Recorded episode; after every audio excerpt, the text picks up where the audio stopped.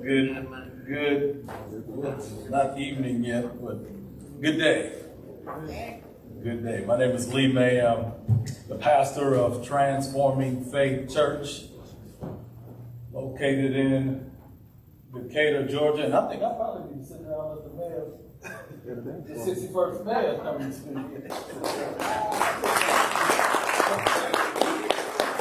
Well, okay, well, he wants me to present the mayor, so.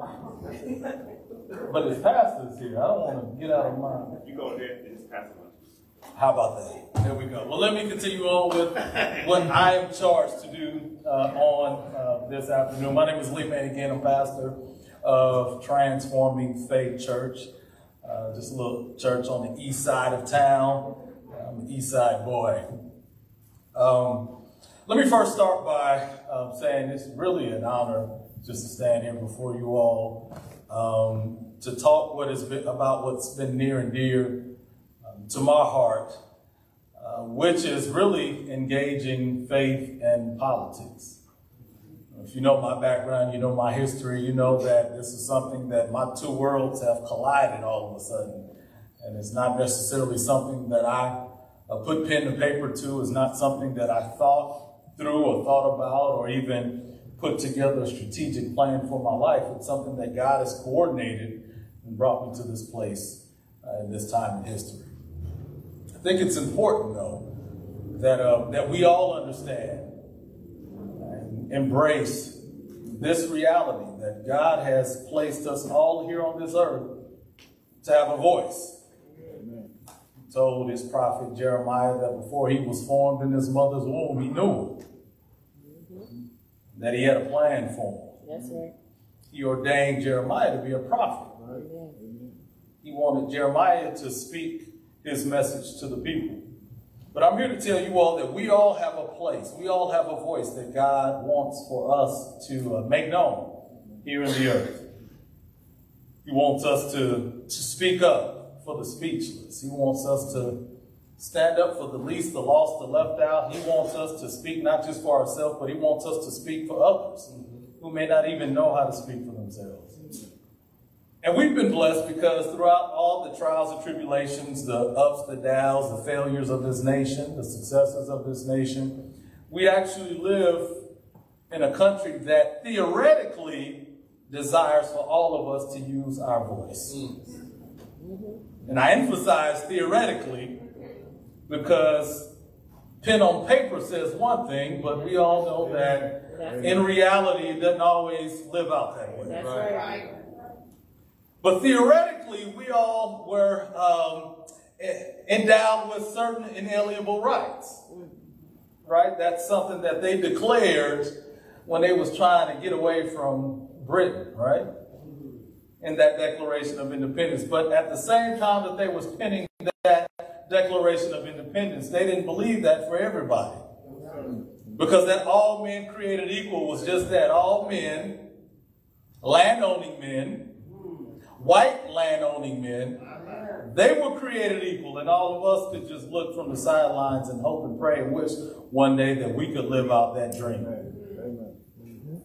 And so here today, I want just, for a few minutes that I have, just really make sure that we truly understand, regardless of your uh, belief system, regardless, regardless of what a faith you may embrace and endow. I'm a Christian. I'm a believer in Christ. I'm a follower of Christ. And, and I attempt to do that not just in my words, but in my deeds, in my actions, how I show up in the world, how I show up in my family, with my wife, with my children, in my neighborhood, not just on Sunday in my church, but in how I'm engaging with my brothers and my sisters as well. And I pray that you all understand that, that God desires that for you as well.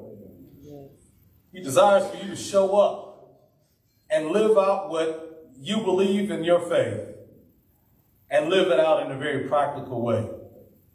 And so as God has connected me and embraced these two worlds of mine, both uh, faith and politics, I actually wrote a book about it about 10 years ago.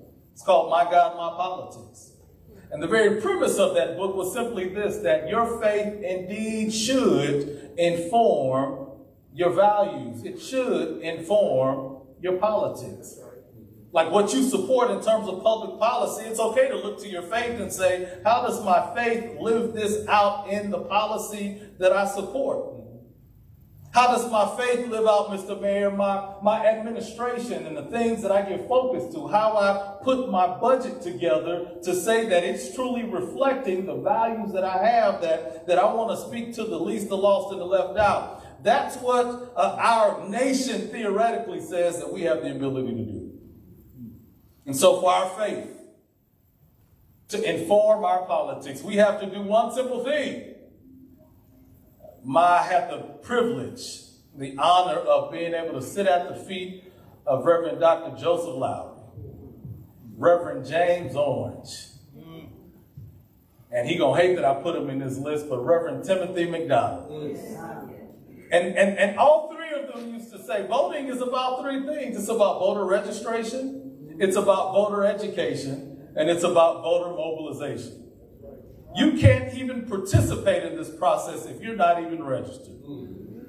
So that's that's something that we have to make sure that we are focusing on and making sure that all our people, that Pookie and them, that our cousin Ray Ray and, and, and, and folk who even been incarcerated, that they know in Georgia when you get out and you serve your time, you have the ability to register and participate in this process.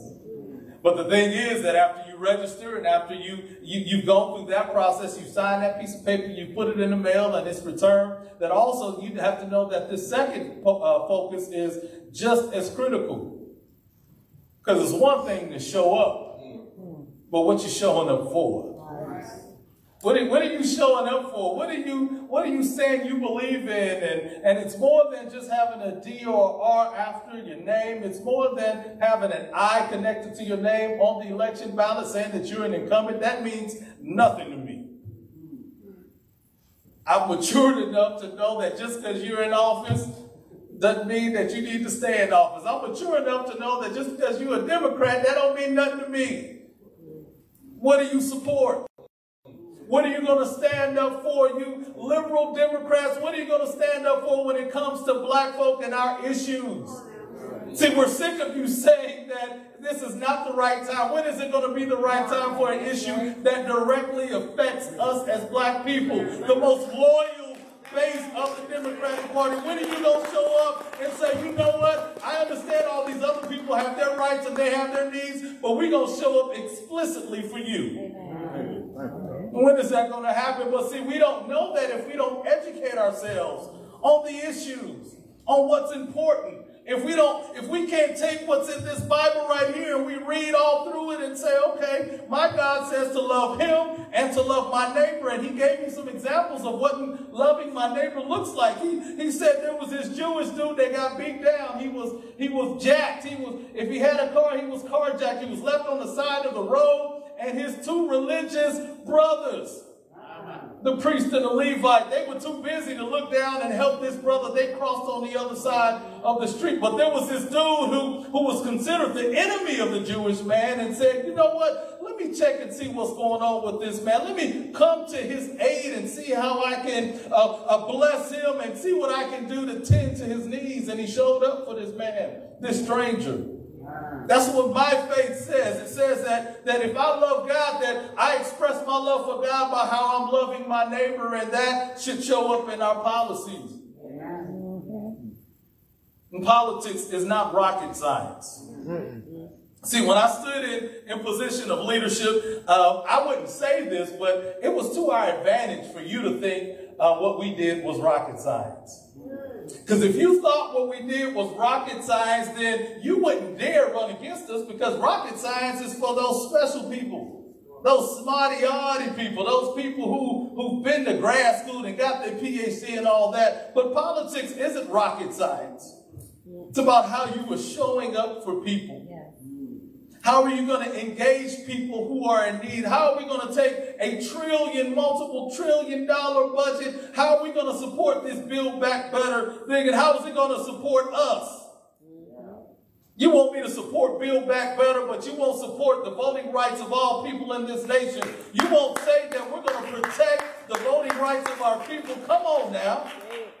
Yeah, I'm talking to Democrats now. Who's supposed to be our friend? You think because Republicans just ignore us or do us wrong or, or maybe engage with certain maybe racist kind of tropes and things that we're just supposed to lay down and say, all right, Democrats, whatever you want. No, I'm here to tell you that my faith don't show up like that. That's right. That's right. My faith doesn't show up like that. And so I'm here to remind us that after we get registered, after we get educated, then we got to show up.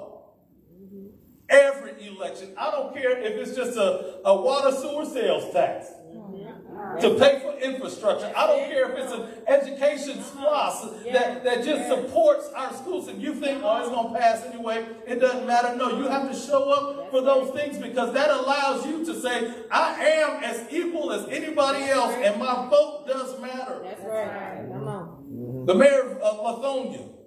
See, everybody here is the Lithonia. I'm an East Side boy, so I talk in DeKalb terms, not Atlanta terms. I let the mayor talk about Atlanta, right?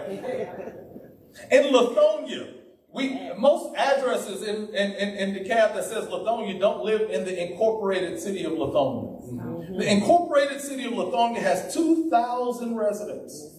The mayor of the city of Lithonia wins with 100 votes every election. Now, you mean to tell me that if I live in the city of, of Lithonia, I don't determine the future of this city? A hundred votes. Each and every vote matters. Yes, it does. And I'm gonna sit down with this. The mayor, the 61st mayor of Atlanta, and I don't want to I don't want to interrupt this pastor's introduction of him, but uh, he is mayor because of 600 people. Right? See, y'all looking at the landslide that happened at the end of no, uh, at no, November 30th. You're looking at the landslide, but it took 600 votes to put him in the runoff so that he could have that landslide in November 30th. Make it plain. And so if you want to know if your vote is important, you tell everybody in your family, I was one of the 600 if I voted for, I voted for him. You know I voted for him. 600 people made him one of the most powerful people in our region. I'm talking about of America. 600 votes. Your vote matters. We got to show up, y'all. The first um, elected leader in the Bible was Saul.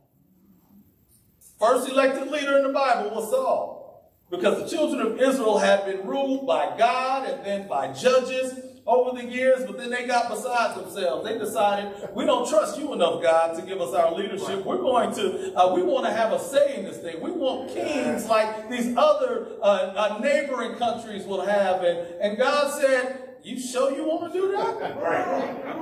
Like, I'm gonna, I'm gonna even tell you what's gonna happen before I give you this king, and you still want to do that? They said, yeah. God appointed, anointed King Saul to be the king, the people of Israel. That's what they wanted. And he let them have their desires. And it turned out just like he said it would.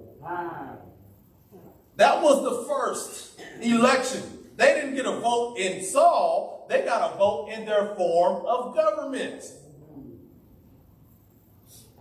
And he allowed that to happen, and he's continued to allow that to happen all throughout history.